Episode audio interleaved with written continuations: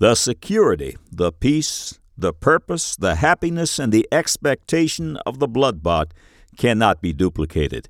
Moses speaks of God as our rock in Deuteronomy 32:31, for their rock is not as our rock, even our enemies themselves being judges. And again he speaks of the rock of the wicked in verse 37, and he shall say, Where are their gods, their rock in whom they trusted? Jesus speaks of the wise man who hears and does his sayings in Matthew 7 24 and 25. Therefore, whosoever heareth these sayings of mine and doeth them, I will liken him unto a wise man which built his house upon a rock. And the rain descended, and the floods came, and the winds blew and beat upon that house, and it fell not, for it was founded upon a rock. God's word declares in Psalms 95 1, O come, let us sing unto the Lord. Let us make a joyful noise to the rock of our salvation. Jesus Christ is the rock of our salvation, and Revelation 19:13 says his name is the Word of God. Have you been washed in the blood of Christ? Have you been born again? Have you made your peace with God? The rock of your salvation is mere minutes away. You can have the security, the peace, the purpose, the happiness, and the expectation of the blood bought. Click on the Further with Jesus right now. You will find childlike instructions, an immediate entry into the kingdom of God. Build your house upon the solid rock. Now for today's subject. God said 2 Corinthians 10:12, "For we dare not make ourselves of the number, or compare ourselves with some that commend themselves, but they measuring themselves by themselves, and comparing themselves among themselves, are not wise. God said 2 Corinthians 6:14, "Be ye not unequally yoked together with unbelievers." For what fellowship hath righteousness with unrighteousness? And what communion hath light with darkness? God said, 1 Corinthians 7:39, the wife is bound by the law as long as her husband liveth. But if her husband be dead, she is at liberty to be married to whom she will, only in the Lord. Man said, Marriage is a construct of the Bible, a book that was written by mere men in its time, an enlightened society sheds its shackles. Now the record. This is week two of the short God Said, Man Said marriage counseling series, and this feature begins with a short test. The questions are drawn from the first feature. 1. What is the concept of the first and second voice? 2. How did the first and second voice affect Adam and Eve in the Garden of Eden? 3. All of the sons and daughters of Adam were born into the law of sin and death. God created a way of escape, and Jesus called it what? Number four, God authored the Holy Bible, and He very adamantly commanded us not to blank to it or blank from it. All of God's commandments have inherent within them a blank or a blank, which is the result of doing the right or the wrong thing. 6. The entire foundation of all that is good and holy is blank, blank, blank, blank. What does endogamy mean? You can uh, review Marriage Counseling Part 1 if you are not certain of your answers. Welcome to God Said, Man Said. This is feature article 617 that will once again prove the inerrant superiority of the Holy Bible. These features are archived on this site in text and streaming audio for the edification of the sons and daughters of God and as ammunition in the battle for the souls of men. Every Thursday Eve, God willing, they grow by one.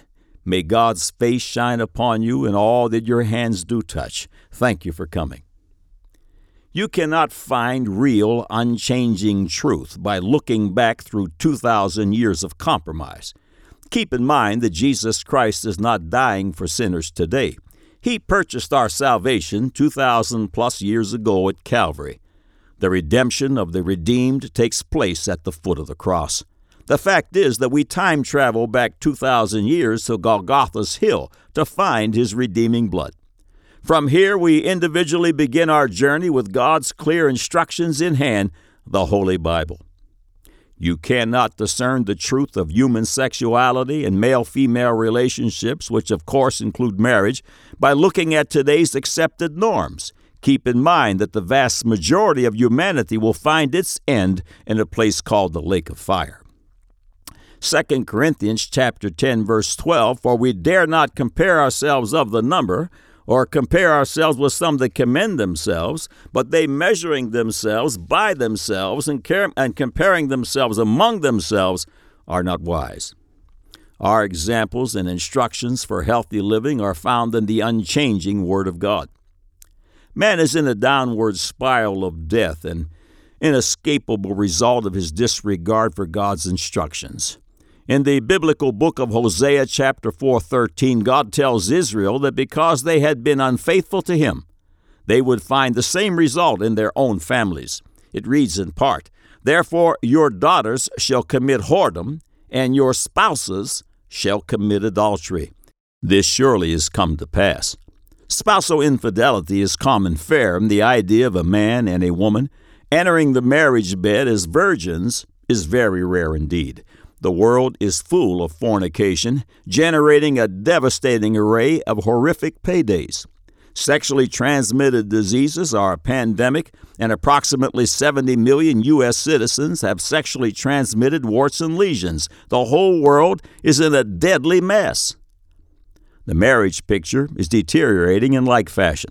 The front page of December 15, 2012 issue of Science News carried the title Modern Family. The following paragraph is from that feature. Traditional heterosexual marriage has already been destroyed, says social historian Stephanie Coontz of the Evergreen State College in Olympia, Washington. People now decide for themselves who and when and whether to marry, and whether to have children and how to divide household tasks. End of quote. According to DivorceStatistics.org, divorce statistics in America for marriage, the first marriage, 45 to 50 percent of marriages end in divorce. Second marriage, 60 to 7, uh, excuse me, 60 to 70 percent of marriages end in divorce. Third marriage, 70 to 73 percent of marriages end in divorce. Enrichment Journal also gives similar divorce statistics in America. The divorce rate in America for first marriage is 41%. The divorce rate in America for second marriage is 60%.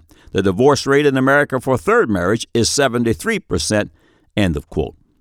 Instead of marriage, many choose cohabitation. At the time of this feature, December 2012, homosexual marriage is legal in nine states and Washington, D.C., our nation's capital, with the president pushing for the legalization of gay marriage in all 50 states. In some states, homosexuals are able to adopt children, children which their union could not naturally produce. God calls homosexuality an abomination in Leviticus 20, verse 13. The result of the onslaught of the enemy is confusion. For more information on homosexuality and for God's way of escape, you can click on to the following. The marriage picture is dark, but there is a bright light for those who cast off the world's norms and embrace the Creator's direction. In Feature 1, we laid down the foundation upon which the house of a joyful marriage is built, and that foundation is the Word of God.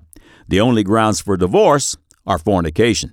Matthew chapter 5:32 Jesus says, "But I say unto you that whosoever shall put away his wife, saving for the cause of a cause of fornication, causeth her to commit adultery, and whosoever shall marry her that is divorced, committeth adultery." After a spouse dies and one chooses to remarry, this commandment is given in 1 Corinthians 7:39. The wife is bound by the law as long as her husband liveth. But if her husband be dead, she is at liberty to be married to whom she will, only in the Lord. In Feature 1, you learned about endogamy, which means like spiritual root, and it applies here. Consider this passage, 2 Corinthians 6:14. Be ye not unequally yoked together with unbelievers. For what fellowship hath righteousness with unrighteousness, and what communion hath light with darkness? What does equal yoking mean?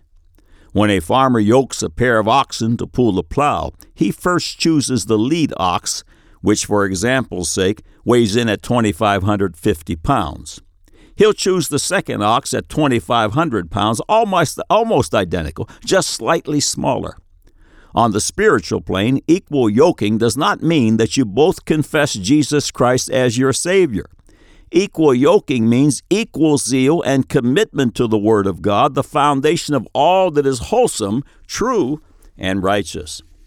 If our farmer had selected a second ox of only 1,000 pounds, this creature would not be able to keep up, and soon the lead ox would not only pull the plow, but also his flagging companion, and their work would be disappointing.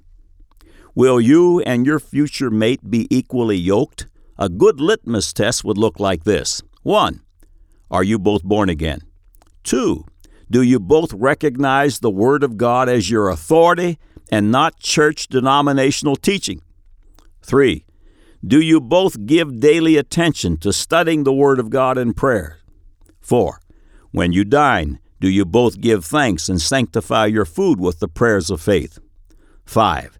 Do you both give of your time and resources to underwrite the gospel of Jesus Christ? 6. Do you both regularly attend the house of faith where the Word of God is supreme?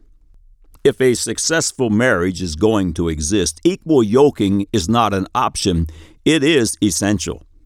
Next week, God willing, the final feature in this series will be published and it won't be normal. God said, 2 Corinthians 10, verse 12, For we dare not make ourselves of the number, or compare ourselves with some that commend themselves, but they measuring themselves by themselves and comparing themselves among themselves are not wise.